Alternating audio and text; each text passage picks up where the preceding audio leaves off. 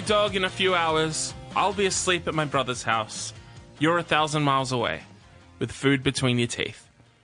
We are Hottest 100s and Thousands, and we have taken control of your radio station. Truth, youth, beauty, fame, boredom, Adam, Nathan, Andrew, awkwardness, arguments. The Big Ten. The Big Ten! and a me picture of the podcast in which we talk about the songs. You were counting those, weren't I was like, on Oh, mate, on, I was my- on watching, my it was fingers. Because ten's apparently too much for me to keep mental track of. I have to use my goddamn fingers. Oh, look out! Well, you got ten of those. Yeah, I'm not, I'm not a math when, it guy. comes to, when it comes to digits, they're the big ten. Boom. they are. My name is David James Young. I'm one of the four voices you're going to be hearing for the next hour or so. Joining me one more time for season five, Adam Buncher, hey. Andrew McDonald, Hey, Nathan Harrison. Chills. Yeah. Chills. Then multiply. Yeah. Times 10. Well, we Chills have times 10. the people have been quivering with anticipation for, for long enough on, on this episode. we are. We I know we know it's late and we do apologise. But Yeah. if you wanted to come earlier, you could have made us a Patreon. set it up with my Come fucking on, bank people! deeds. We like the money that tingles, but we prefer the money that folds. Anything less than a gold coin, you will insult me. If this was our full time job, we'd, we'd be up to like 2007 at least. Yeah. Nice. Hell yeah. Mm. We have to emphasize, like, I don't think there are any songs here where we're just like, wait a minute, who the fuck is this? Yeah, these are these, are known huge. songs. Right? It's really worth pointing out that many of these songs made it into the Triple J Hottest 100 of all time. Yeah. I would say 10. 10 of these songs. the countdown that they conducted in uh, 2009, some of them quite high. So, like, how much more big, Big could year. these songs be? Big year, big songs, four big friends. One big The podcast one episode. big podcast. Are you ready? Yes. Deeds doing us in at number 10. What is it, baby? Oh, you know what it is. You already know what it is. I you do. have- I, you've I read, the, notes. you've read the list. this is. I, I, I did some prep. Like, It's the Jebs, baby. Jebediah at number 10 with that song that we all know and love, Leaving Home. Were you laughed at by your friends? Or were you lost for words when everybody finally told you what they thought? You can't keep up with the trend. It makes you lose the sound. How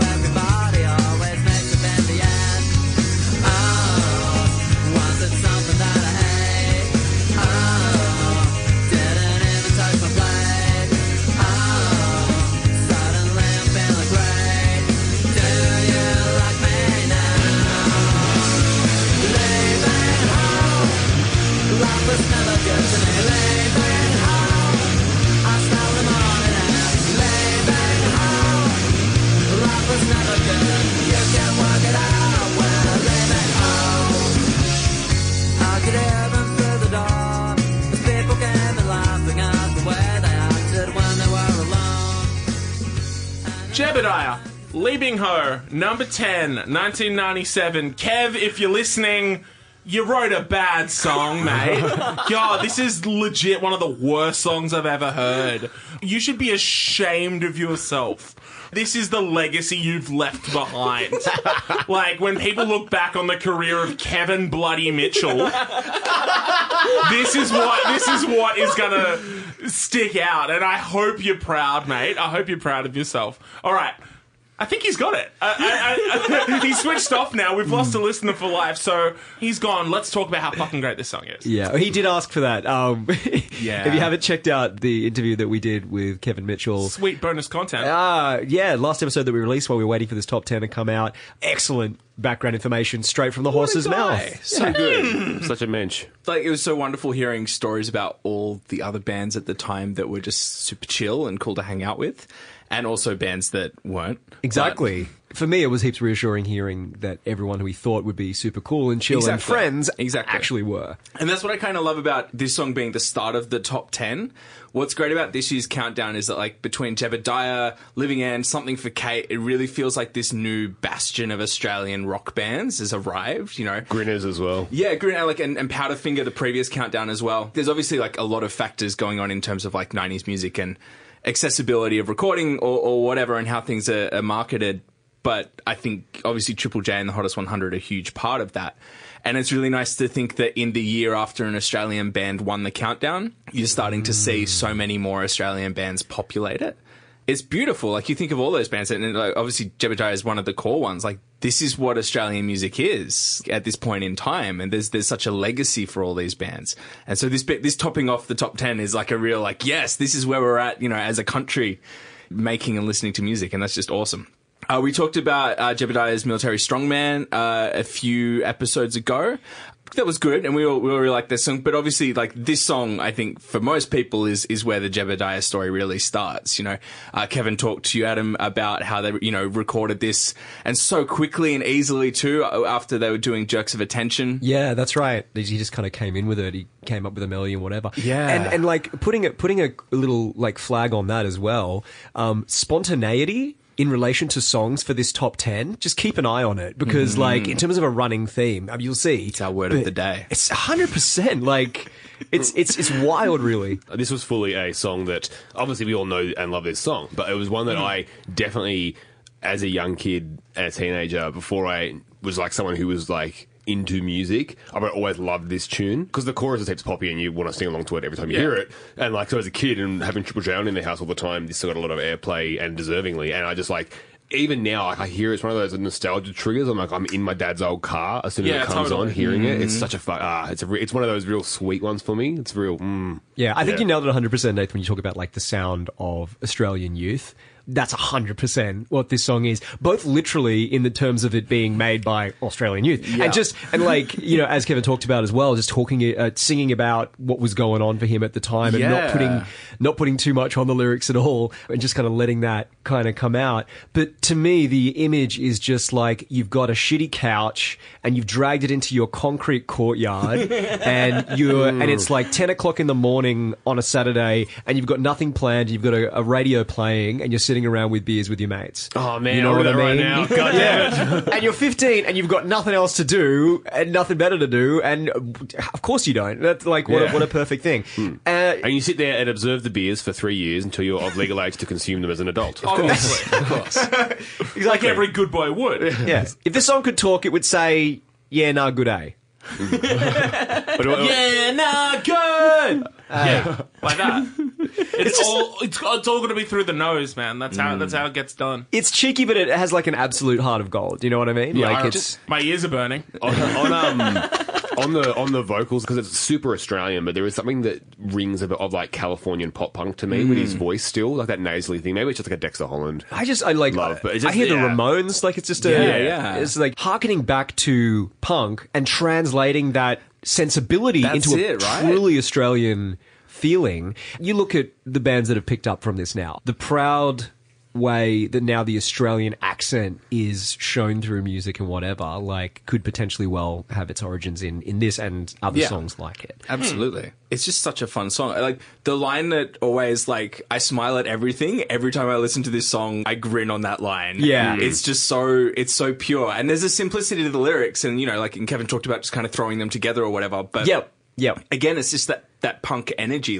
This isn't a song that warrants like critical dissection or whatever. It's just so fun, and that energy is there, and it just like it just speaks right to you. It's like, Yeah. this Yeah. is how you engage with music. Yeah. It's beautiful. the the purity that comes from the spontaneity that you that you kind of talked Yeah. about and whatever. Um, I can only imagine how big this would have been for like kids in the suburbs growing up or whatever and being on the cusp of actually leaving home. Yeah, You know what I totally. mean? Like it would be a real anthem if you like grew up in even like a rural area in Oh, other, God, other yeah. places in Australia or whatever. Like I think that's super cool as well. I mean, that's something that's kind of followed Kevin Bloody Mitchell all through. I'm going to call him that forever from now on. Um, kind of throughout his entire career, you know, this coming of age story that starts with this record and kind of ends with his third solo album. Goodnight Bull Creek. I love that album. It's a great much. record. It's okay. You, you can say you can. No, I just love it He so much. He's not here anymore. We can talk about him. Yeah, yeah. So that's the third in like a trilogy of like Suburban Kid, Suburban Songbook, and Goodnight Bull Creek. Bull Creek, for the record, is a small town in WA, which is where he grew up. And so We talk about something from that, don't we? Surely. If we don't, I'll, I'll probably Bull, pick not, something for the not remix Goodnight episode. Bull Creek, but we definitely talk about Bob Evans. Oh, yeah. Oh, Good Night Milkweed's my fave. yeah, right. I'm not going to say it to him, but I respect him deeply as a songwriter and an artist. But yeah, I've always kind of been fascinated by like this idea of kind of like an artist growing up in public. It's the same with like Daniel mm. Johns or mm. Ben Lee or any of these kind of guys where it's just like, oh wait, you're in your 30s now. Yeah. That means like when you were popular, like 20 years, you were like 18, 19 or whatever the fuck. You've literally seen an artist go through their entire life and have every bit of it documented through their music. And you can reflect on that by going through it. And I, that's one of the big things that I love about Slightly Odway. It's just a, you know, an album full of reckless abandon and that kind of youthful exuberance where it's just like, yeah, I live in a small town. It's fucked, but you know, I'm going to enjoy it while I can. But I know that there's something bigger on the other side of it. But it's like you, you you're calling it shit with a smile. Like you're sitting around with your mates and you're saying this is shit, eh? You know what I mean? Like, and there's a Well, there's a solidarity in that. hundred percent. It's the same thing of like when you grow up in a, a small town or something like that, and then you've left it. It's okay for you to shit on it, but goddamn help anybody else shit on it. Yeah, it. goddamn Yeah, right. Yeah, yeah, exactly, yeah. exactly. It's a remarkable song. Like every time it comes on, you just, no matter how old you are, like you know, obviously I was like a kid when this came out, but this song can just take you back to an adolescence, any kind of adolescence, no matter how old you are. Exactly. Mm-hmm. I, I'm just thinking about it. That's like kind of the benefit of having youth within music. You either look back on it nostalgically and connect to it that way, or you connect to it just kind of directly because that's where you're at. Mm-hmm. You, Yeah. you can't you can't lose. Mm. It's beautiful, man. At number nine, this is the Radioheads with their smash hit single that we all know and love, Karma, Karma Chameleon.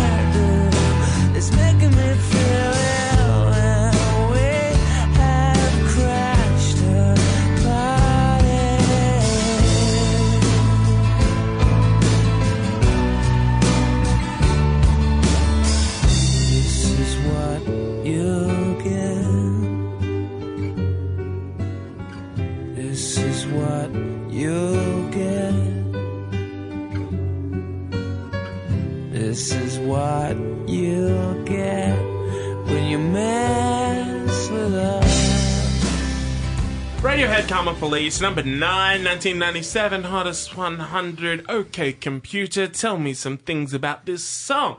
Oh man. But it's like Radio Who? Yeah. The okay- host? Okay, what? But really, like, finally, right? Like, we're, actually, we're, we're, we're talking about the Radiohead that have the legacy. And look, from the outset, it's probably best if we have a disclaimer to let ourselves off the hook as much as anything. Like, probably best if we don't attempt to try and give a full account of OK Computer and everything that it entails. And to be Because- fair, a lot of you huge. listening probably know, probably have heard of Yeah, I'd OK say Computer. so. Yeah, you- You, you may have heard of There's this. a 33 and a third book about it, I'm sure. There are- a few people have said a few things about it. yeah, I would mm. wager so.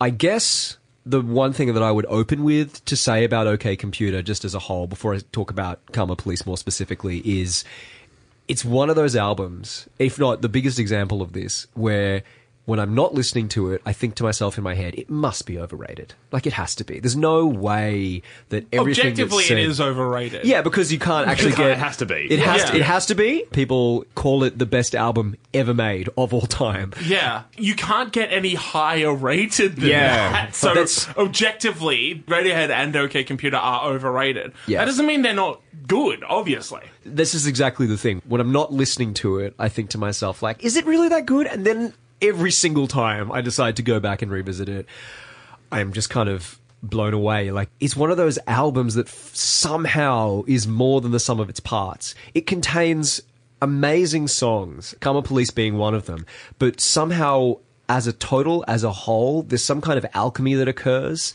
that transforms it into just an amazing piece of art in, in terms of it representing that particular time, especially at, at the turn of the millennium, in terms of like capitalism, in terms of like isolation, disillusionment, relationships to yourself in relation and, and in relation to the world. Like it's all there and you just get such a sense of it across kind of everything. I mean, like, I'm going to go out here and say something completely new. Okay, computer, remarkable album. Pretty good. Okay, so how does Karma Police fit into that? Well, uh, this was the second single that they released from OK Computer, Paranoid Android being the first one. And like Paranoid Android, this was a song that first debuted when Radiohead supported Alanis Morissette in 1996. I see why. I understand those pieces, especially When they're on the Bends tour. yeah, Yeah. You're like, okay, cool, but just it's very weird. So the song's title uh, refers to an inside joke that the band had while they were on tour. They were saying like whenever someone did anything shitty or whatever, they would joke that the karma police are going to catch up to them. Just as a quick, quick aside, there's three songs I know of that have this same friggin' idea of like thought police. Earlier than this, there was a Leonard Cohen song called Jazz Police, very similar idea. Right. This, and then later on, Root with Groove Police. It's a similar fucking idea. Uh, you're anyway. also forgetting Cheap Trick's classic The Dream Police. yeah.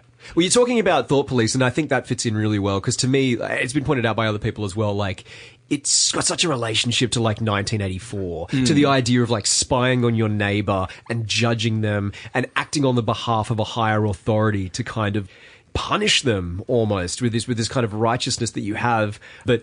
Realistically, I, I feel like the individual in this song is being co-opted. They're not acting of their own free will. And I think the change that happens musically is potentially them breaking free and going like, oh, realizing that they weren't acting of their free will. The line, for a minute there, I lost myself. But in the end, I'm actually, as a listener, left questioning which one is a truer representation of that person's will. Um, Thom Yorke has, has actually gone on record saying that the song to him was about the stress of having people looking at you in a certain malicious way and not being able to handle it anymore. So he puts himself in the in the position of someone looking maliciously. Whereas for him, as the mm. songwriter and as the person, he was more feeling that pressure from the outside. He also said that Karma Police is dedicated to everyone who works for a big firm. This song is against bosses, which draws really nicely into OK Computer's kind of anti-capitalist sentiments and whatever. This was the song that got me into Radiohead. And this was the song that brought me into OK Computer. OK Computer, I was lucky enough to have as one of the first examples of like an album. I had this album lent to me by a singing teacher that I had in high school, who was realistically less of a singing teacher and more just kind of like a mentor for me generally. Half the time we didn't even talk about singing. I was a sad teenager and she just kind of took the time to listen to me and, and whatever. And like that was how we often spent the hour. So in a way, it's kind of perfect that that person was the person to give me this album hmm. because like I feel like we shared a lot of mutual feelings about being disillusioned with the world kind of at that time. So like to have this as the link between us and you know the kind of musical thing that she kind of gave to me was was really kind of huge. So I learned to play it on guitar and I sang it and it was like the classic when I was that guy at parties, like Yeah. and everyone gathered around and an acoustic guitar was out. I was like, anyone else know how to play anything? Like, I, I would I would play Karma Police. Um, and whatever, but like I just became obsessed with OK Computer as a teenager. There's so much power in Thom Yorke's really high voice, and this song is a really excellent showcase of that. I think, even like from the opening invocation of him saying "Karma Police," you can tell already. It's like, all right, this is going to be a Thom vocal mm. song. He does Yeah. like so goddamn well. The whole band do it really well. Like obviously, at this point, they're really working cohesively as a band, really strongly, obviously. But Thom's voice in this song, every time I hear it, I'm like, oh fucking hell, he can sing. Like, yeah. Yeah, it's and again like it's so easy to overhype Radiohead. And again, OK Computer's not my favorite Radiohead album by like a significant amount, but it is a great record, and this is a absolutely brilliant song, and like it's super obviously going to be a single, right? Well, that's one of the real strengths of it, I think. Like, it's kind of got all the things in it that you want in a Radiohead song that you can really, like, dive into and investigate and have that really strong relationship with where you can really know the song. But it's a really accessible pop song. It's much more accessible than any other Radiohead songs that we might talk about in this episode. Um, just as a kind of first listen, like it makes so much sense that you say this is your gateway into the album. Yeah, Like yeah. that must be the case for so many people because this is just like a beautiful acoustic driven song Yes. that the structure you already kind of know like there's so much familiar going on but then it invites you to look a little bit deeper and really engage on a level that the band are working on. Yeah. And that's really, really rewarding. We last time we spoke about Radiohead, it was Creep, which was from the first Yeah. very generic record, Pablo Honey, and then their second record, which has got a hugely strong fan base, The Bends, didn't have any singles making it into the Hot 100, which is something somewhat surprising looking back retroactively. And The Bends is a relatively straightforward kind of Brit pop rock sounding record. There's some great songs on there, but this could even be at home on there. The line between Radiohead, the electronic experimentalists, and Radiohead, the guitar rock band, is really blurred in songs like this, where they, even though this is just an acoustic soft song, but like it could definitely be at home in either side of the divide. And I guess OK Computer is that dividing line, right? After this, they make Kid A and start fiddling with knobs. But um, like this is grow up. Grow up, guys! I, I can't believe you. I can't believe you've done this. This is this is untoward. David, please continue to class with me. So I discovered Radiohead around the time, uh, thanks to the Hottest 100. Actually, they got t- two songs in the 2003 Hottest 100 back to back, if I recall correctly, from the Hail to the Thief record, which was two plus two equals five, and There There. Two songs which both stand as some of my favorite Radiohead songs to date, purely for that proper discovery. And I actually discovered more about their music by listening to a Live at the Wireless, um, like a recording of one of their shows. And Karma Police was in it. And as we've discussed, Radiohead aren't exactly an accessible, friendly band, but there is a moment where the entire band drops out during Karma Police at the end, and the entire crowd sings the four minute there line they become an arena band. That's crazy. Like hearing an entire crowd sing it, singing it like they would like Angels by Robbie Williams, you know, like for a minute, or, or Wonderwall, in an attempt to make something inaccessible and something that's you know very very insular and very direct and personal to them. They ended up making one of the biggest records of all time. So, you know, go figure, right? The exact same thing happened when they headlined Glastonbury. Yeah, uh, sure. Last year, uh, they closed the set with Karma Police, and apparently people were still singing it while they'd left the stage for quite some time. Yeah. which is just like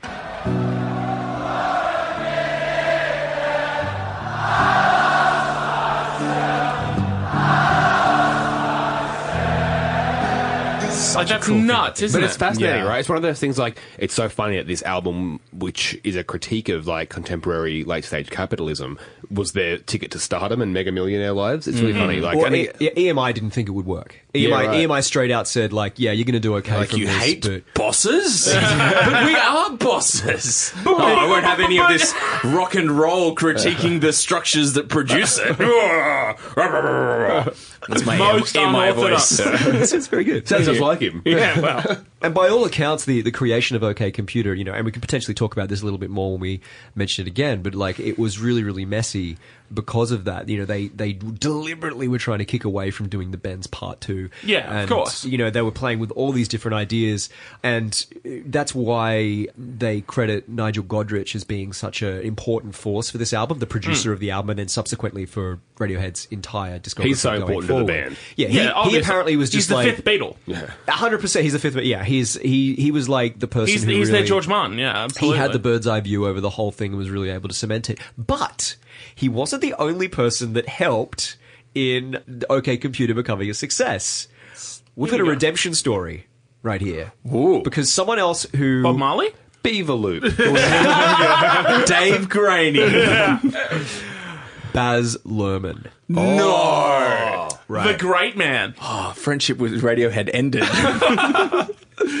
Because, of course, we know that Radiohead contributed exit music for a film to Romeo and Juliet. A film. Mm. and apparently, according to Thom Yorke, that f- song was written during the working stages of OK Computer.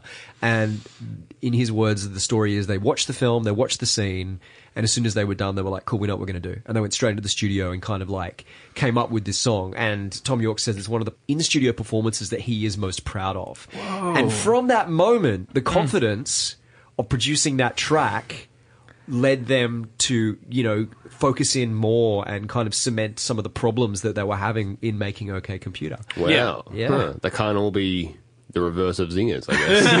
when it comes to Baz. Yeah. They can't all be bangers. Wow. Bazzers. Bazzers. they can't all be bazzers. bazzers. So he he made the sunscreen song, but he also helped OK Computer become the album that it is. Oh, I don't know how go. to feel. Yeah. Hmm.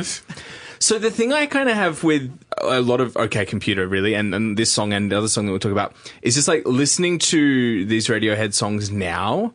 They hmm. just feel so earnest in a way that is like kind of hard to deal with sometimes. Like I don't listen to this stuff much anymore. I mean, what? They were in their twenties, like their mid twenties when they and- made this. Yeah, obviously. I think it's I think it's kind of just about how you know music about this kind of thing has moved on and probably I guess has more irony in it now than it would have 20 years ago or something. Mm. But I just you know I mean I came to Radiohead late like in uni and you know really got into them for a while. But I just yeah like I don't dislike it, but listening to this stuff now feels weird.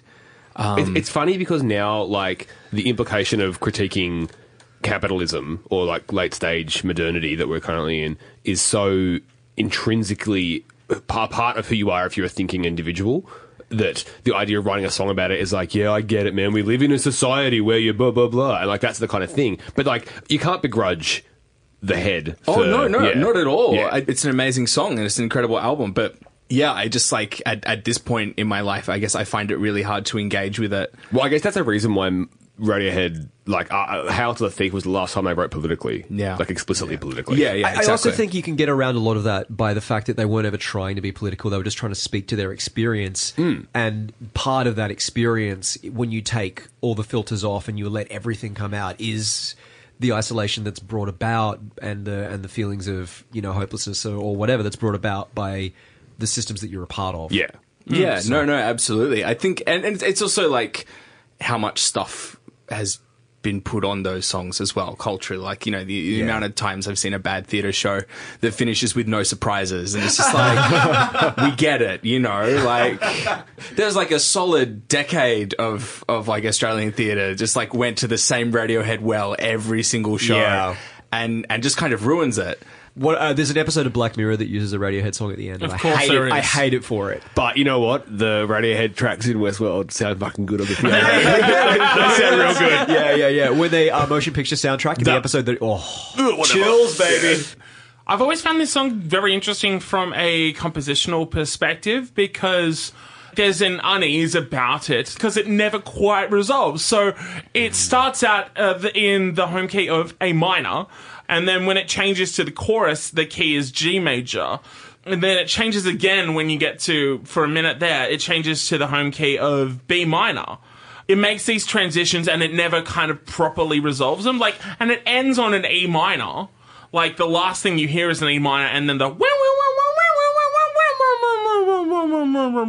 so there's never like a, a finishing like G major or anything like that. It's just like constantly changing and looping around into different tangents. And the fact that it never resol- resolves is like reflected in like in the music video for instance. Like you never find out if Thom Yorke fucking lives or dies. You fucking turn around the car's on fire he's nowhere to be seen. It's just like did he get out? Did he get burnt to a crisp? Like am i gonna live am i okay I'm, I'm stuck in here with a giant fucking camera i've been filming this whole thing am i gonna be okay but it fades to black before you can find out and so there's this tension there because you never get clear answers, whether that's in the composition or the music video or the lyrics or anything like that. It's just always kind of fucking with you. And yet it is still universal enough to be sung by divorced men and Parkers at a Glastonbury festival. What a time. Yeah. At number eight, it's Marilyn Monroe with the hit that we all know and love Beautiful, Beautiful Babies.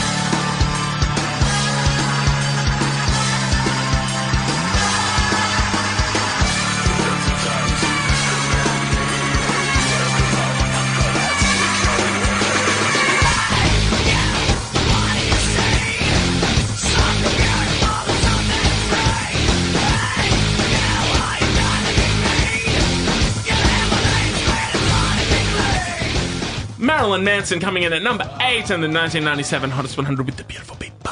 The beautiful people. As known to wrestling nerds like myself as the theme song for Thursday Night SmackDown, I'll, I'll give it this. This is Marilyn Manson's best song to work with a sports montage. Like, cause it's got that same, the same shuffle as Rock and Roll Part 2 by, uh, redacted sex offender Gary Glitter. But it's 100% okay. does. It That's really- not yeah. defamation. We can actually say that because it's true. We can verify it. But this is so physical and tactile. yeah, Like you feel and it. has got that kind of energy to it. So, like, for a guy who spent all his time, you know, being this kind of antithetical, fuck society kind of dude, it's weird to kind of have him as this guy that has a couple of, like, big singles, like charting singles. I remember Marilyn Manson was in the charts when I was a kid. You know when Rage would show the top 50 and it would come up with just the Rage logo and it's just like either this song doesn't have a video or this song has a video but we can't show it because it's G-rated in the mornings. And so like I'd always sit there being like, "Oh, Marilyn Manson, isn't he like the bad man?"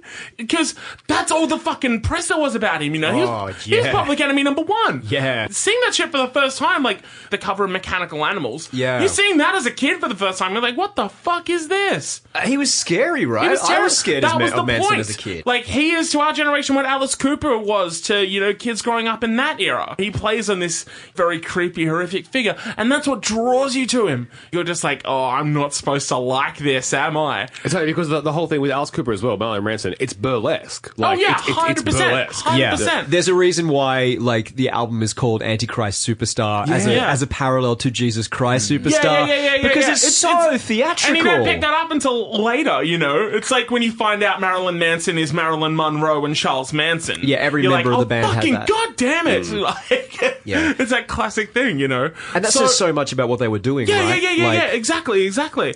Yeah, like I said, I love that contrast of just, yeah, fuck you guys, I hate society. Here's a song to soundtrack all the big crunches in NFL this week. It's sports montage rock, baby, and I fucking love it. I, I've always loved this song. It's obviously one of the highlights of his career for very, very good reason. It, it's got a huge energy to it. It's got that real anthemic nature to it, and once it starts, you're just in for the whole ride. You're just like, yeah! Hey, Ditch, can I ask when you got into it? Like, did you get into it as a teenager? When oh, you were Marilyn at that- Manson, yeah, God, yeah. Yeah, Um, right. So when I was in year seven, he put out an album called The Golden Age of Grotesque, Uh-huh. uh, which featured the singles Mob Scene, This Is the New Shit, and uh, yes. Gold Dagger Buzz Buzz Ziggity Zag. Um, that's a real song. Um, Mob Scene was probably one of the first songs I ever downloaded. Um, Nice. Yeah. Ah, I love those memories. Never memories. forget your first, baby. A lot of record stores have the posters that, like you'll always remember your first vinyl, you won't remember your first download. I don't remember what record I bought first, but I downloaded Chop Suey by System of a Down. hey, which we will talk about eventually. Yay. Hey. I know um loads of people in the like contemporary like alternative dark and goth communities who still who still ride for Marilyn Manson heaps hard because And I you're just like, it's it's 2018. 'Cause You- I- 'cause you I don't have to do that anymore. yeah because I I never did even at the peak of his career I've never heard of full Manson record start to finish Were you a goth in high school? no Well, there you go. yeah that's the thing yeah You were I- a crusty punk. I came to embrace the next subcultural group of my life later, la- later than high school, which is always very cool and adult. to still tease my hair and wear makeup. Um, I never really vibe with Manson, but this song, because it, was everywhere and it's inevitable and it's huge and poppy and fucking fun. That, that Like- drop D, baby. Yeah. Yeah, like it's it's not like super gothy or industrial like Nine Inch Nails was. It's like a pop banger. It's just that it's angry. Like yeah, Yeah. because that, that's what's in, like engaging. And I know Trent and Marilyn had like their back and forth kind of thing. They both worked on Lost Highway, Yeah. uh, Um, the, the Lynch film that we talked about with the perfect drug. and he also then wrote Starfuckers Inc. about him selling out, which is very funny. Oh, really? Yeah, apparently. Um, yeah. I thought that was about Courtney Love. Like every, st- every song in the Every- nineties. Every, every slur song in the 90s It was about Courtney Love. misogynist attack from Courtney Courtney Love. yeah. The beauty of this song is just, is like just the high impact visceral energy of it all. Like, it's not great from the context of like, oh, it's great because it's gloomy and dark and alternative and gothic. It's great because it's a pop rock banger. It's a show just- tune. Yeah. Mm. It's a fucking show yeah. tune. It's and like it, it, it's heaps of fun, right? Like Yeah. it's it's it, it's there, and you're just so embraced by it. Like it, you can't help but just go along like that. The stadium music shuffle. That there's Yeah. that, that rollicking nature. And I think it's so important to to realize how poppy it is because it matches so perfectly in terms of the form of the song to what the band's mission statement was. That idea of combining the glossy, hyped up, beautiful version of Hollywood and success and you know beauty and all the things that people aspire to, and subverting that and making it the dark carnival, like the the the shadow side of that. And that's what it's doing by the Antichrist superstar kind of idea. Or making this, you know, such a such a show tune or whatever, but the beautiful people are the enemy here. Yeah. W- The the ugly people are on the stage now, and it's such a seductive idea. To me, this encapsulates what uh, what I believe Marilyn Manson was trying to do so fully that it's it's kind of the only song that I I feel like I need. yeah, yeah. Like I have no interest in really going back and listening to the full thing of Antichrist Superstar because I just don't think I'd get that much from it. But like when I look at this song, it's like I I get it, and I think what you're doing is really really cool. I love. Uh, I'm going to find a quote that I found from someone from Rolling Stone, uh, Lorraine Ali. And she said Marilyn Manson is the end of punk realism, a reaction to post Nirvana earnest rock. Marilyn Manson offer total escapism as a true alternative, complete with carefully crafted gloomwear, no baggy shorts allowed, a frontman who blatantly begs to be in the spotlight, and lyric imagery rivaling that of the best slasher movies. Escapism in, in music is not something that Marilyn Manson invented. It's a deeply metal idea. And, you know, like drawing upon that dark side and whatever and, and seeing, positioning that as being popular and breaking through to the mainstream because people are looking for that alternative, that that escapist thing away from the, the true emotions of the time. Can I just think do a it's really interesting. sidebar? I want to give a shout out to a person I won't name who I went to high school with who thought that the phrase, you can't see the forest for the trees, was invented by Marilyn Manson. Very good. Very good. um, the the thing with um the '90s had that thing uh, we, when you were just saying there, like the alternative being a popular thing. It's Yeah. the same reason that The Crow was popular. It's the same reason Nine Inch Nails were popular. Yeah. It's the, like to a certain degree, it's why the Batman movies were able to be made. Like it was this idea, like that there could be a, and it's the same thing that like. Like all the Batman movies or the the, first new couple, ones? the first couple, The first the Tim Burton Michael ones. Keaton, yeah. and it's why it's why Tim Burton could be successful. Yeah, like yeah. it's the, and, and it's not something that's new. It's this is what the market does. It sees that something that has a small base and then extrapolates it to a wider thing. There's no way that Sisters of Mercy were going to be a big band, but Marilyn Manson could do it. Like, hmm. yeah. Hey, you know what one of my favorite things is? What? My favorite fact. We Marilyn. Manson was originally called Marilyn Manson and the Spooky Kids. Yeah. Oh my God. Because it wasn't originally meant to be like because all the members of the band are like it's like Twiggy Ramirez and stuff. right? Yeah, It's like- yeah, it's- that's right, It's, yeah. a supermodel or pop cultural idea and a it's- serial killer. Funnily Yeah. enough, it's the same trajectory as Alice Cooper, Mm. where like Alice Cooper started out as a band, and then Vincent Furnier took on the persona of Alice Cooper, and it became a solo thing. yeah, and it happened Yeah. tons of things, I guess. Right? Yeah. Yeah. So like I don't like Marilyn Manson. I've never been interested. Like honestly, you talking about that, I was like, man, this makes me really want to like be interested in this artist because I was just like, this is this is great. I'd be impressed if you were, to be honest. Yeah, me too. Well, sometimes I can impress us. Um, look, wait, go go stream Lest We Forget. It's got all the big hits on Okay. it. I think there's some of the like genuinely best like '90s alt rock stuff in there. Yeah, it would yeah. be incredibly fucking funny to me, man, if in your late twenties you got into Marilyn Manson. Shirt, It's like everything, seriously, dyed hair. seriously into Marilyn Manson. Oh my God. that would be, ne- better that would be never, so man. fucking funny. I worry to me, that I can't seriously get into anything anymore, though. Surely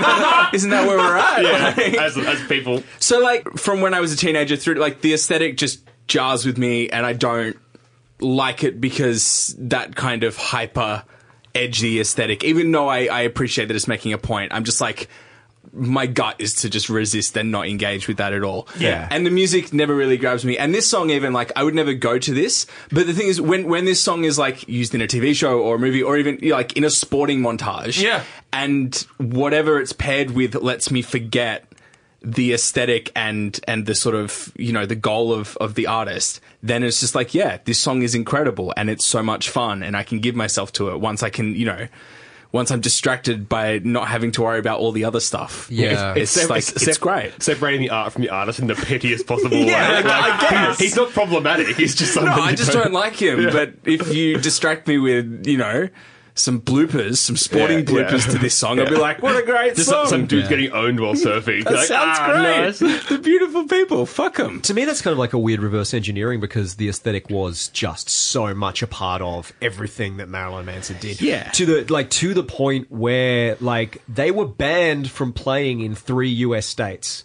There was legislation passed. These guys went on trial in the same year, November 1997, right?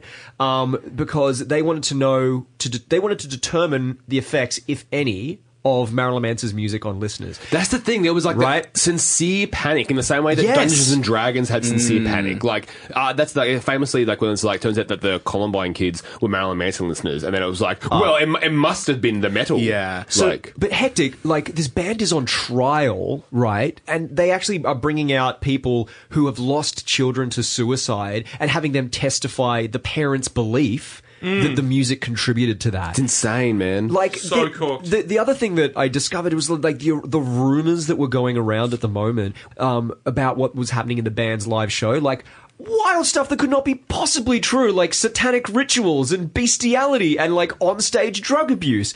Not and of on, on course they stage didn't mutilation happen. of cows and stuff. Yeah. like, yeah, like they're not doing that. But it's like But then, but then also, it, it's kind of like when we were talking about who were we talking about with the t-shirts, Eric Korn. Korn. Like Eric loved Manson as well. Yeah, surely. Oh, yeah. Surely. because Manson courts that. Like, Yes, obviously, there's a point. You know, when you're getting in parents of of kids who have killed themselves to testify, that's like, all right, this is not really what this should be about. But even that is is kind of proving their point in a way. Yeah. of just how messed up this system is. Yeah. Yeah. That people are going to react in this way and just like, you know, so violently overreact to a band making music that some people are into. Like, and also like like a mainstream band Yeah. with a major record label. Like but th- but that's the thing because it can't it can't function like it, ca- it couldn't be Panic if it was an alternative. band. exactly Yeah. the outrage machine doesn't work if it's not something that is in the media that that has you know these really edgy music videos and everything that like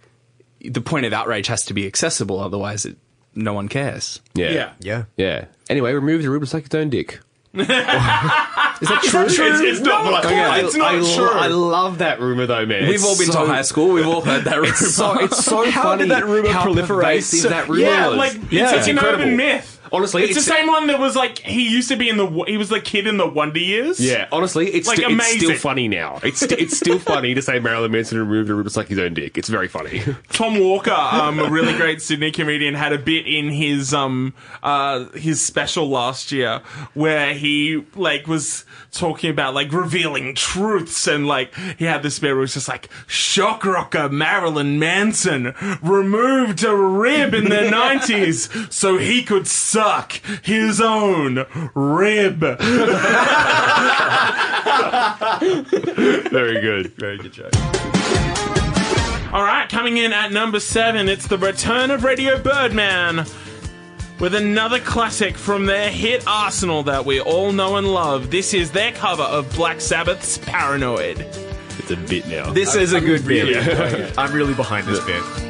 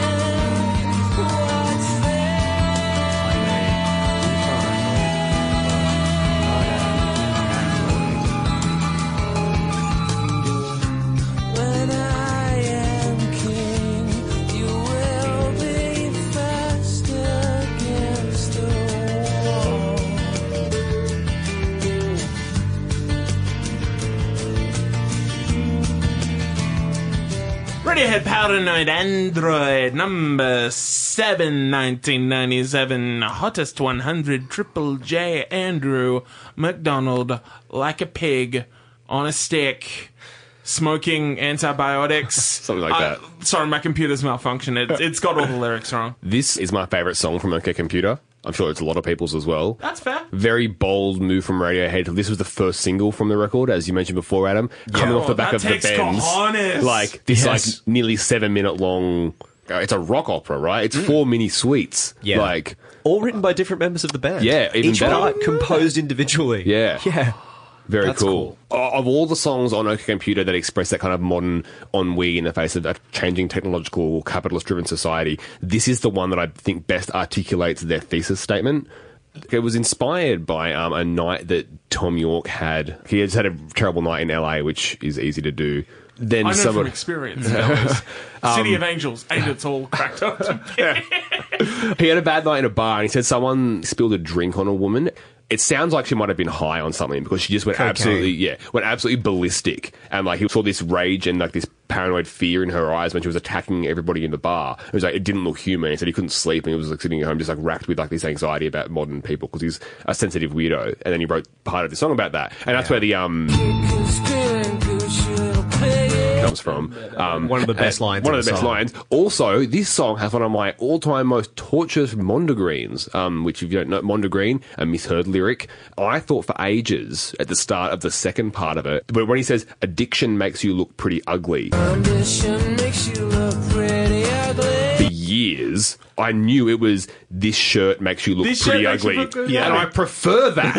I think it ma- like, I thought it was this shit. yeah, this shirt makes you look pretty ugly. Still works in the thesis of the song. Yeah. yeah. I'm not gonna lie. Yeah. Up until 20 seconds ago. Whoa. I thought that was the lyric. Yeah, but anyway, Addiction Makes Me Pretty Ugly is still also a very good line. Um, yeah, this has got some of I think Thom's best lyric writing, like just like the, the encapsulation of it, also wonderful. But like as I said before, and like I know each part was written by different members of the band, but what Radiohead do over their career, what they've done, and as they've become more like the electronic stuff is the Thom Yorke material, and the orchestral sweepy stuff is the Jonny Greenwood material. It's the difference between King of Limbs v Moonshaped Pool. But at this point, they're all working so goddamn cohesively, and when when it does change into the heavier bit there, it's like, you don't remember! And it's like, oh, fucking hell, Oh, man. bow, Well, yeah, yeah, it's on for young oh. and old now. And it just Riff gets, like, the anger is just so palatable, right? It's just like the best parts of the bends that they, yeah, Yeah. they've sort of been like, we're going to leave this behind, but we're going to actually really like the, mm. the very best bits we're going to keep with Yeah. us. And then it just goes bunter. I'm more enamored with their electronic material, but for their guitar-based material, this is as absolutely good as it gets for me. This is my one of my absolute favorite Radiohead songs. The multiple moving parts is so great. I always love it, and like to com- make what is essentially a four-part rock opera and condense into seven minutes, and that's your first fucking single after you're releasing like fake plastic trees Yeah. is baller. Yeah. Like, Yeah, it's just- this is the thesis it's the statement for new same- Radiohead. It's, it's the same confidence that Queen had with Bohemian Rhapsody. Turns out that that was one of the inspirations There behind you go. this. Had to have been right. Yes. Yeah. Yeah, obviously. The, the quote from Jonny Greenwood when they're talking about the process of making OK Computer is we were trying to emulate a bunch of really good bands and just missing, which is just a wild way good. to look at the composition of the album, which seemed, you know, when you look, actually go back and look at the story, really haphazard. And that plays into this song because apparently it started as a joke. Nice. Love which joke. is just bizarre to me because when I listen to this song, this is dangerous. I think that only mm. landed fully for me the last time I last can't time imagine heard anyone it. in Radiohead having a sense of humor. To be perfectly honest, But, So- like, but the, the, the Yeah. lyrics in this are funny, right? Like, there's funny lines that, like, in- kind of like but then you darkly have funny. the panic the vomit god loves his children like that's that gives me fucking chills man yeah exactly and like when i listen to it i fully think of the the white collar office worker who hates his job but is powerless to get out of it and the emotions that he goes through this existence from day It's to day. 100% that, right? This is Yeah. this is the guy who, like, you know, and not making light of the situation at all, but th- this is how dangerous I think the song is. Like, he has thoughts about bringing a gun to work. Yeah, I You mean, know what I mean? when I'm king, Like- you will be first against the wall. It's, right there. it's all- like, and your opinion, which is of no consequence at all. Thom Yorke has said, like, in reality, he's saying that his opinion has no consequence. That's the thing, right? It doesn't matter how goddamn depressed and crushed you feel in your shitty job, and you say to yourself, man, when I'm in charge, I'm lynching landlords. That's what's happening. And like, that, like you are first against the fucking wall. You're exploiting bosses, and your opinion doesn't fucking matter. But me thinking that that's what doesn't matter because people have been thinking this for a long goddamn time, and the system repeats itself. Yeah. Like- And so does the process of thinking these things throughout the course of your day because you're just in a loop. As much as you're stuck in the routine of your action, those actions create stuck thoughts as well. And I think that represents it really well in the way that, you know, the different parts just kind of like they're emotions that come and go. And none of them are really positive. There's, you know, the best you get is resignation. the dust and the screaming, then the uppies networking. Yeah. line, yeah. like eh, so absolutely bizarre that this was a joke. And it started again like Karma Police as being workshopped when they were supporting Alanis Morissette. And apparently they just did the dumbest stuff they could possibly do on stage at the time doing like a rave section. Because before the song was cemented in terms of what they actually wanted they had just bits. It was just this weird kind of mashup song. Yeah, yeah. and so they would like bring out a, an organ or there'd be a rave Yeah, section the- or there'd just be like glockenspiels and just the, like the longest recorded version they had of it, which is not released or anything like that, but they had, they said that at, at one point it was 14 minutes long. It had like these longer sections. Like I would love to hear that fucking version, man. Thom, email me the MP3. I know you're listening. But also, yeah, I mean, props to for them for managing to even get it down to this and turning that into such a successful song. Mm. You know, Thom was saying like he when they're releasing it as a lead single, he said like he felt bad if someone was working in a shitty manufacturing job in a factory. Not in a way that was like, "Yeah, I feel it's dangerous for them to hear it, blah, blah, blah. Not like in a classless way or anything like that. He just said he felt bad thinking that that person's going to hear this song and be like, oh man, fucking hell, my life really is a piece of shit, isn't it? Like he just had this like guilt Wow, complex over it. Yeah. Yeah. that's a really kind of lovely thought in a way Totally. Uh, again, this was another song I discovered through them performing it live on that Live at the Wireless, and then it got picked on Rage a lot because have you seen that fucking video? Heaps good video. Right? It's next level. And as lame and nerdy as this will sound, my love of it was properly accentuated when uh, Australian comedy group Tripod did a cover of it. Uh, literally an acoustic guitar, three voices, and an egg shaker. They were able to replicate all of the key elements of this song. A lot of it a cappella because all three of them are like ridiculous vocalists. Having it kind of broken down that way made me ap- appreciate every bit a little bit more. It was a song that's kind of survived the test of time for me throughout their career. It's a song that I always come back to because there's always little bits that I pick up on that I, that I never notice in, in previous listens. For example, that fucking lyric. um, it's just a really fascinating song that just, yeah, again, has no real uh, resolution. It just keeps spiraling and spiraling and like jolting and jumping and going into all these different tangents. And like the fact that those things come together so seamlessly, but you're always kind of left wondering at the end. Like, even though it has that definitive bam, bam, bam, you're just like, this could have gone on for another like 20 fucking minutes for all I mm, know, you know? I love that link that you're drawing, the lack of resolution that exists in the tracks of OK Computer. I wonder Yeah, if that's throughout partly. the whole thing, I'd, I'd say. I wonder if that's partly like being left wanting by that album is partly what's made it so enduring. Yeah, maybe. Would any of you say that this is your favorite Radiohead song? Not my favorite of all time because Idioteque exists. Idioteque? But- Yeah. But I will say that the one time I was lucky enough to see Radiohead live, this was probably the standout performance. We saw them on the same tour, wow. 2012? Uh, yeah, it would have. Yeah. Yeah, they don't come Yeah. that often. They don't, yeah. this is a final note. The title, Paranoid Android, taken from Hitchhiker. Hitchhiker. Yeah, Douglas Adams, Hitchhiker's Guide to the Galaxy. What I didn't know was OK Computer is as well. That's actually a quote from Zaphod Beeblebrox, the full quote being OK Computer, now give me manual control. And I love knowing Nice. that because that adds a lot, I Yeah, think. that's good. It's, a, it's another That's real little good. layer in there as well. And just to cap off the promise I had about these songs making it into the all-time 2009 Triple J Hottest 100, this one, number five. Yeah. They're moving up. Seven to five. Oh, who- Yeah, who, knows, right. who knows what the future holds for these young lads? You're gonna be a star, kid. Ones to watch. All right, folks. A uh, bit of bit of local flavor for this next one. Coming in at number six, it's Blinky Bill uh, with a, his timeless classic that we all know and love. Damn it! Don't call me Wombo. Me Wombo, bitch. It's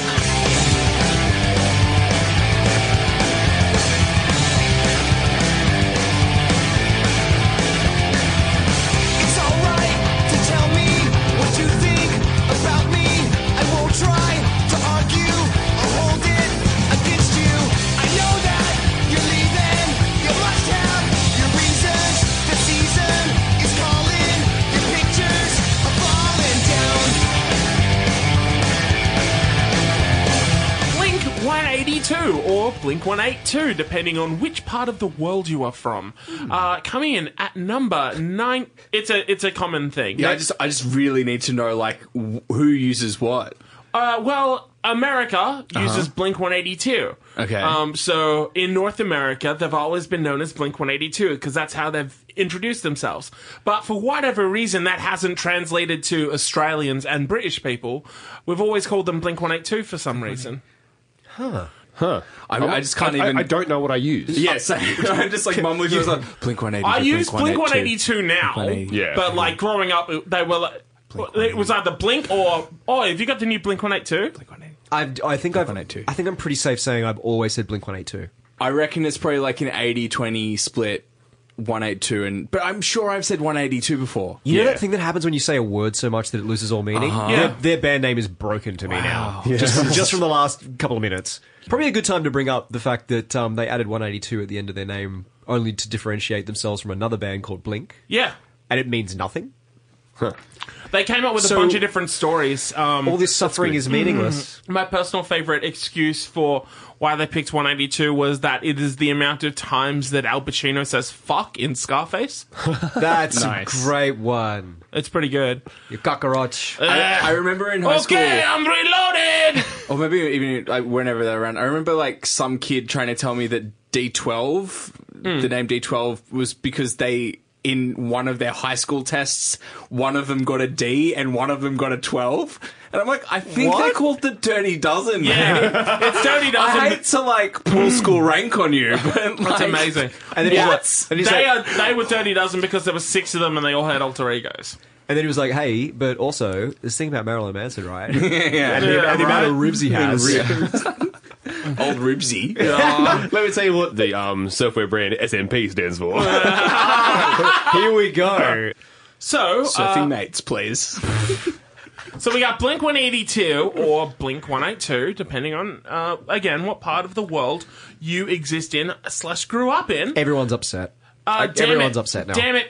Brackets, I guess this is growing up, or brackets growing up, depending, again, where you were, what it means, what version of LimeWire you were using, They etc. really were like the DVD regions of bands. Yeah, yeah, yeah. And they were our pals, so Yeah, you know, yeah. it works out. Um, so this comes from the album Dude Ranch. The album is a huge, huge pop punk classic, considered, you know, widely, widely influential. This is the last record that uh, Blink will make with their drummer Scott Raynor before he uh, departs, goes to college, and is replaced by Mr. Travis Barker, who has stayed with the band to this very day unlike Tom DeLonge, who has decided to go off into space. That's a real thing. Look up to the Stars Foundation. He's way about aliens. It's so great. in a big way. I've gotten Into really your back way. into Blink 182 uh, in the last year or so, thanks in no small part to one of my favourite podcasts, Blink 155, which is two Canadian musicians slash journalists slash uh, content creators that have come together to review every single song that Blink has ever put out. So the 155 available songs by Blink 182. Have they done this one? Uh, no, they are saving this for the very last, That's I think. Yeah. Either it's at the start or it's at the end. Surely. Yeah. So uh, we're beating them to this. Yes, yes, Probably we are. have to so, close down suck shop. it, boys. Yeah. Uh, they have done 45 songs so far. They've Uh, only done literally just 45 songs. How many songs have we done? There's a coward's number there. Yeah. that- obviously a big part of my childhood growing up with this song, growing up with this band, growing up with this music. They are forever associated with coming of age and being a teenager and hearing that music and wanting to play music for the first time. I know so many people who the first band they were ever in, they covered this song. You know, it's it's, it's as ubiquitous as Teen Spirit or Under the Bridge or any of that kind of shit. And I think there's a reason for that. There's something about this song that has always just stood the test of time. It's not anti-authoritarian, but it deals with minutia of coming of age life, where you're just like. Oh, this is a situation I'm not entirely able to be equipped for yet. You're at that point where things have been the same for so so long and then you realize that you know things go on without you or that you know people break up or that people will stab you in the back and that not everyone is there to support you and be there for you. And it's like i guess this is growing up. That's That's something every fucking kid connects with, and that's why Blink were so, so instrumental to so many kids my age that were starting out playing music. The same way that the Descendents were to people Blink's age when they were growing up, you know. Uh, Descendents made Blink want to play music, you know. You'll go back and listen to, like, Parents, why won't they shut up? Parents, they're so fucked up. Or, like, I want to be stereotyped. I want to be classified. song. I love that song. I love Milo Goes to College. oh no, it's a great, great It's record. a fucking amazing record. But yeah, you know what I mean? Like, it's this transcendent thing of passing it down from generation to generation of just like, man, things can be fucked up sometimes. And that's, that's an eternal thing. It's weird to think of something as simple as Damn It, which is ostensibly one of the famous four chord songs, mm-hmm. which has one of the easiest riffs of all time that has influenced everyone from Washington to June Rats in as far as Australian music is concerned.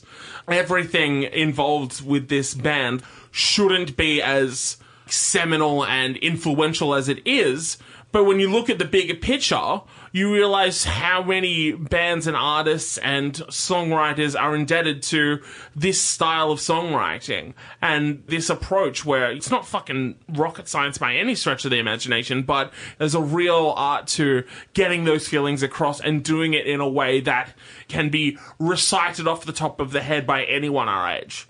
The second you say it's all right to tell me, boom, done. Yeah. Fucking stage dives, climbing on people's heads, screaming, index fingers permanently fixtured upwards. That's it. Once that song starts, all bets are off. You can't say that about many artists. That's Teen Spirit. That's Killing in the Name of. That's Damn It. That's what this song is to our generation. Fucking hate it. Of course you My do. man. No. Yeah, I, I'm with Andrew. Oh no. Yeah, Yeah. It's classic, uh, It's- it's- classic it's- Hamburglar and Grimace back again. I got, I'm growing the arms, baby. I, I, I know it's incredibly well done for what it is, but this kind of pop punk songwriting is an affront to me. This is music people who would bully me as- in I high do, school. I do often try and peg down and articulate and struggle to like what the real point of difference is between Blink and Offspring and, and Green Day, and then I, I end up coming back to the like I think Blink are cool, and if they were all in the same high school. Blink would be bullying the other two bands. Yeah, exactly. Probably. It's- Or, or maybe not like super aggressive, but like No, yeah, honestly, I don't have anything against like like Mark Hoppus is a great person to follow on Twitter. He's a funny, intelligent, articulate man. He's a brilliant songwriter. And if you're into UFO content, this band has got you It's on the covered there as well. Um, And B- Blink have written a, lot, a number of songs that I honestly like sincerely. Every now and then I'm like, oh, I'm putting Josie on really loud, and it's fucking fun as shit. And I know that this is also fun. DJ, 100 percent right. When you hit that opening line, yeah. it's and that that vocal cool.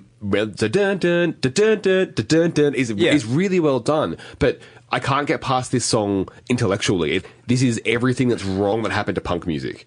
Is Blink 182. You know who I think nailed what you were trying to nail down about the difference and whatever is in your bar bands episode, Deej, the live one where Jay Frenzel said we were suddenly on tour with Blink 182, um, and the brilliant quote that he had saying like it felt like we were at the end of a teen movie for months on end, um, but also saying like now I realize that the jocks were making punk. You know what I hmm. mean? kind of like I guess in the like early 2000s or whatever when like Xboxes came out and all of a sudden jocks were playing video games Yeah, yeah, yeah. you know and, and playing like FIFA and and like Halo or whatever and, and you're like you guys like used to call me a nerd. you, yeah a lot. you guys used to call me very hurtful names a few years ago for doing what you're doing now and that's a weird transition I can divorce myself from all that and enjoy this song I enjoy it. It's not a bad written song at all. That is in the same ballpark as writing excellent pop punk melodies like Green Day do. And if I could just experience it as just a piece of pop music, I'd be able to enjoy it. But it, the thing is, it is an affront to me. As someone who, childish as it is, is unable to divorce themselves from like a punk rock ideal because it's naive and optimistic of me when I'm not feeling depressed. And that's what I cling to. It is honest DIY punk rock ethics with a leftist leaning. And then Blink 182 take the top layer of that and then just make it about like nothing. It upsets me on like a an intellectual level, not on an a- a- aesthetic level. It's just fucked up. It's it makes me so goddamn angry that Blink One Eight Two became the face of punk for years. Okay, so your reason of objecting to it is a lot more kind of noble and and kind of Does not have better fucking noble. mine. In another word, it will be pretentious. But the thing is that you have an earnest love for a genre that you feel has been co-opted by this band. For me, it was a case of being in high school and being into what I deemed more complicated, better music. Oh, yeah, so we're, so Yeah. Both just wankers. no, no, no. But you know, you have to understand that like I was into more complicated stuff, and this was the one example of punk music that cut through the rest because it was so prevalent. And Deej, everything you said about being uh, present and iconic is hundred percent correct. This is a, a monolith of a song, especially for anyone who was in high school at the time that we were. This was everywhere, and I just couldn't understand its popularity. I thought it was undeserving of that. I thought it was simple, and you know, like I didn't understand punk. I didn't understand that being annoyed by it was part of the art. And thank God that the, the you know other examples of pop punk, such as Green Day and other stuff, came later on for me when I was uh, had a better vocabulary and more nuance in the way that I dealt with music to be able to actually appreciate that. But I just wasn't there when this was out. So it was just like it was everywhere. It was everywhere all the time, and I hated it. And it was like shoved down my throat, and I just didn't want to consume any of it. So I was like vocally against it in high school. What's the story with Blink? Re, I guess, like forming and like labels and stuff. Because, you know, like we've talked about Green Day and Offspring and sort of coming through Epitaph and a lot of those indie labels. Yeah. What's the deal with Blink here? Dude Ranch was released through independent label Cargo Music and Yeah. major label MCA. Cargo was also the uh, the place that released Cheshire Cat, which was the record before that. Yeah. Sure. By the time they were releasing Enema of the State, it was just MCA. Yeah, sure. Yeah. But it's not like they were, you know, like grown in the lab of a record label. No, they no, weren't no, like- no, not Yeah, really. Yeah, yeah. Yeah. They Yeah. kind of just came out of a uh, of a punk scene and Yeah, yeah, yeah. kind of stuck around that kind of thing. Oh man, I just went to their Wikipedia page and it says pronounced Blink 182. That is the correct way. Huh. And that's not what we do. No. Yeah, cool. Yeah. It's all right. I'm here. We I'm are, there. we're, we're a nation of shit posters, so it's all right. Yeah, yeah. Um, Blink 18 2, isn't it? That'd be fucking Like, my favourite of those is, um, how do you guys pronounce um the, the brand M83? For me, it's Matey 3. Blink One Eighty Three. But it's like what we're talking about Marilyn Manson, right? Like this is what culture does. Even if they weren't grown in a lab, they weren't punk in the way that Bad Religion and NoFX were in the eighties. Alternative culture is co-opted by mainstream culture. That that is what happens. Unless you're like as far out and egregious as like noise music or GG Allin, something like that, then you can't be co-opted. But if you make music that can be consumed and listened to and have pop hooks, it will be co-opted by mainstream culture, and it was, and that's what happened with Blink. Like, I think the '90s was quite aggressive at that process it, as well. The, like, the, the, the '90s mega masterminds at labels were really fucking good at it. yeah, and and I think a big part of that is is like at the time kids had more money than young people had had before, so it was easier to market things to them and a lot of stuff like that. You know, you can look at movies and cartoons and, and toys and everything, the same sort of thing. But yeah, Yeah. This is uh, one of the examples of a spontaneous song. yeah, right. Um, I can it- see that. Yeah, in much the same way that Paranoid Android was, in a sense, spontaneous as big well. two. And, you know, I was, I was saying it's like a running theme The throughout. D18 too. Um, this was come up with on an acoustic guitar that was missing a couple of strings, and the band remarked that this is an interesting song that it was the big hit for them because it was the one that wasn't based on any real lived experience. It was completely fictitious, uh, unlike the basis for most of their songs. Um, and so they found it really strange that this kind of like just, spontaneous, just thinking of the fucking story. Blink One Eight Two songs about like hand jobs and fucking grandparents. I'm like, oh yeah, Yeah. classic real life experience. I imagine that's a real like if you're if you're writing like heaps of songs and all of them but one are about your experience and then one isn't and that's the one that it's like that's got to be a bit of a okay everyone Stings a bit. I get it you know That's what they found. Connected to people in a in a big way. Not this guy. Not that guy. no. Not, Um, not Grimace and the Hamburger. Well, two down, fucking forty five billion to go. You know, like yeah We talk about them again, yeah, surely. oh god, yeah, surely yeah. I got into them I'm on, feeling this.